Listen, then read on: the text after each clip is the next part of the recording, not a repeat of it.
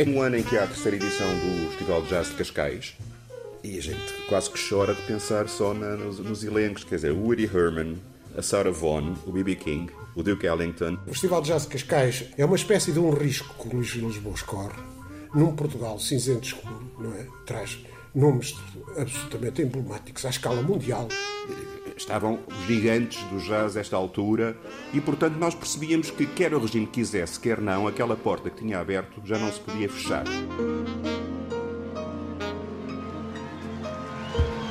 Também com Rui Vieira Neri e Fernando Tordo. Fado, jazz e rock and roll neste episódio de Antes da Revolução. Chega-te a mim mais perto da lareira, vou-te contar a história verdadeira. Em 73, propagava-se a escuta de Mudam-se os tempos, mudam-se as vontades, que José Mário Branco tinha acabado de lançar.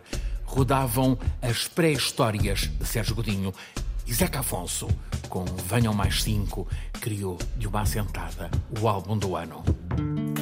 Que é um álbum muito especial, porque tem cantigas de luta, o, Venham Mais Cinco, não é? Está na hora de ir para a rua gritar. Não me obriguem a vir para a rua gritar. Cantigas regionais, o Adeus à Serra da Lapa. Rui Vieira Neri, musicólogo investigador. Tem cantigas experimentais de vanguarda poética que ninguém percebia muito bem o que é que deu ao Zeca de agora estar a fazer era um redondo vocábulo. É muito engraçado porque o Zeca, ao mesmo tempo, é um militante democrático, enfim, de, de pura cana, mas ao mesmo tempo é também alguém que acha que deve, deve fazer uma ruptura estética. Também Amália cantava à frente do tempo. Ela tinha gravado em 62 o álbum do Busto, já com os primeiros fados do Lemay, inclusive o Abandono, não é? Uhum. Que era o famoso Acho fado de Paniche, não é? Era os presos políticos, era os presos políticos claro. estavam na cadeia. Por teu livre pensamento foram-te longe encerrar, ao menos ouves o vento, ao menos ouves o mar. Por teu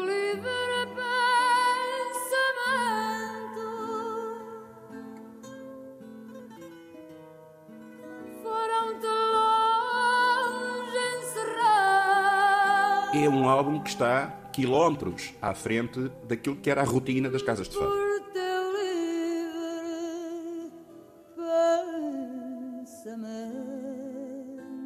Amália criava numa outra pista. Tinha-se libertado do choradinho que o regime tinha promovido a pretender o fado como emblema. Depois também uma tentativa de puxar a história do fado para trás, para fazer da história do fado uma espécie de sinónimo da história de Portugal. O Vasco da Gama teria chegado ainda a cantar o fado corrido. O Afonso Henriques cantava o fado moraria a conquistar a, a, a Lisboa aos moros. Havia uma, uma ideologia nacionalista que tentava fazer do fado um emblema do regime. E, portanto, toda a tradição militante, crítica, satírica, anticlerical, do fado, toda essa tradição, obviamente, é estrangulada. Neste ano 73, aquela receita do regime para o fado estava a ficar gasta. Estamos perante os últimos cartuchos hum. de glória do sistema das casas de fado. Uh, ainda há uma quantidade de grandes fadistas que atuam na rede das casas de fado. Cada casa de fado tinha um elenco encabeçado por alguém muito conhecido. Mas havia uma sensação de que era uma receita um bocadinho gasta Quer dizer, que se repetia a rima da guitarra com Samarra e, e de Lisboa, que é muito boa. Neste 73, em março, o Festival da Canção irrompeu como uma arena onde, por entre gáudio, ficaram cantadas farpas nos costumes do regime. Não importa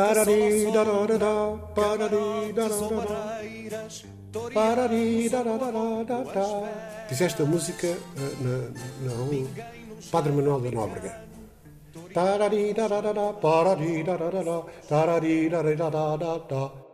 Nós estávamos todos a respirar um ambiente de mudança. E depois houve aquele fenómeno extraordinário do Festival RTP da Canção. O Zé Casário dos Santos já tinha conquistado terreno no, no Festival da Canção desde, desde a despolhada, não é? Neste ano tinha cinco, se eu não estou a erro, cinco canções com letras dele. Tinha seis, o Ari dos Santos tinha seis. Tinha mais uma cantiga muito bonita com, com, com, com o Paco Bandeira.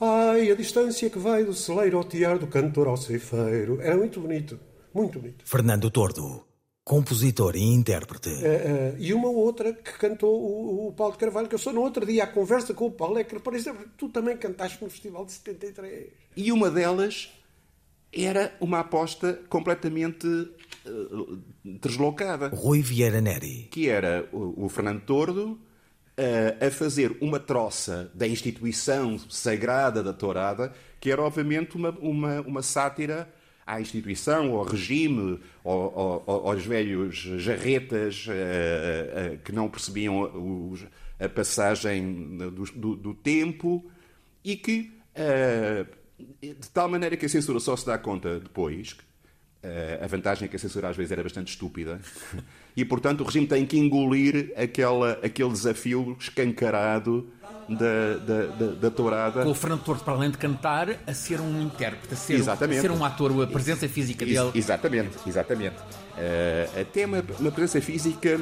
desafiadora na, pela géstica, fazia na própria cénica dele uma espécie de, de denúncia do marialvismo.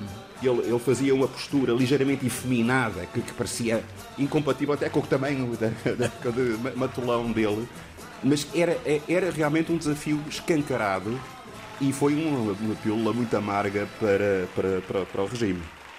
Também neste ano, no Rádio Clube Português, Paulo Fernando, na grande roda, rachava o vinil de discos intocáveis.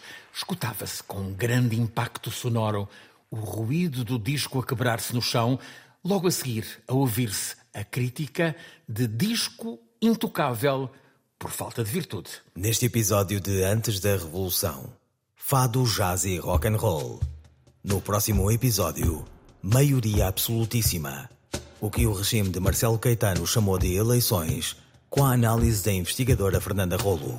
A tentativa do próprio Marcelo considerar isso um plebiscito, não só da sua chefia do governo, como da própria guerra do ultramar e defesa do, do ultramar.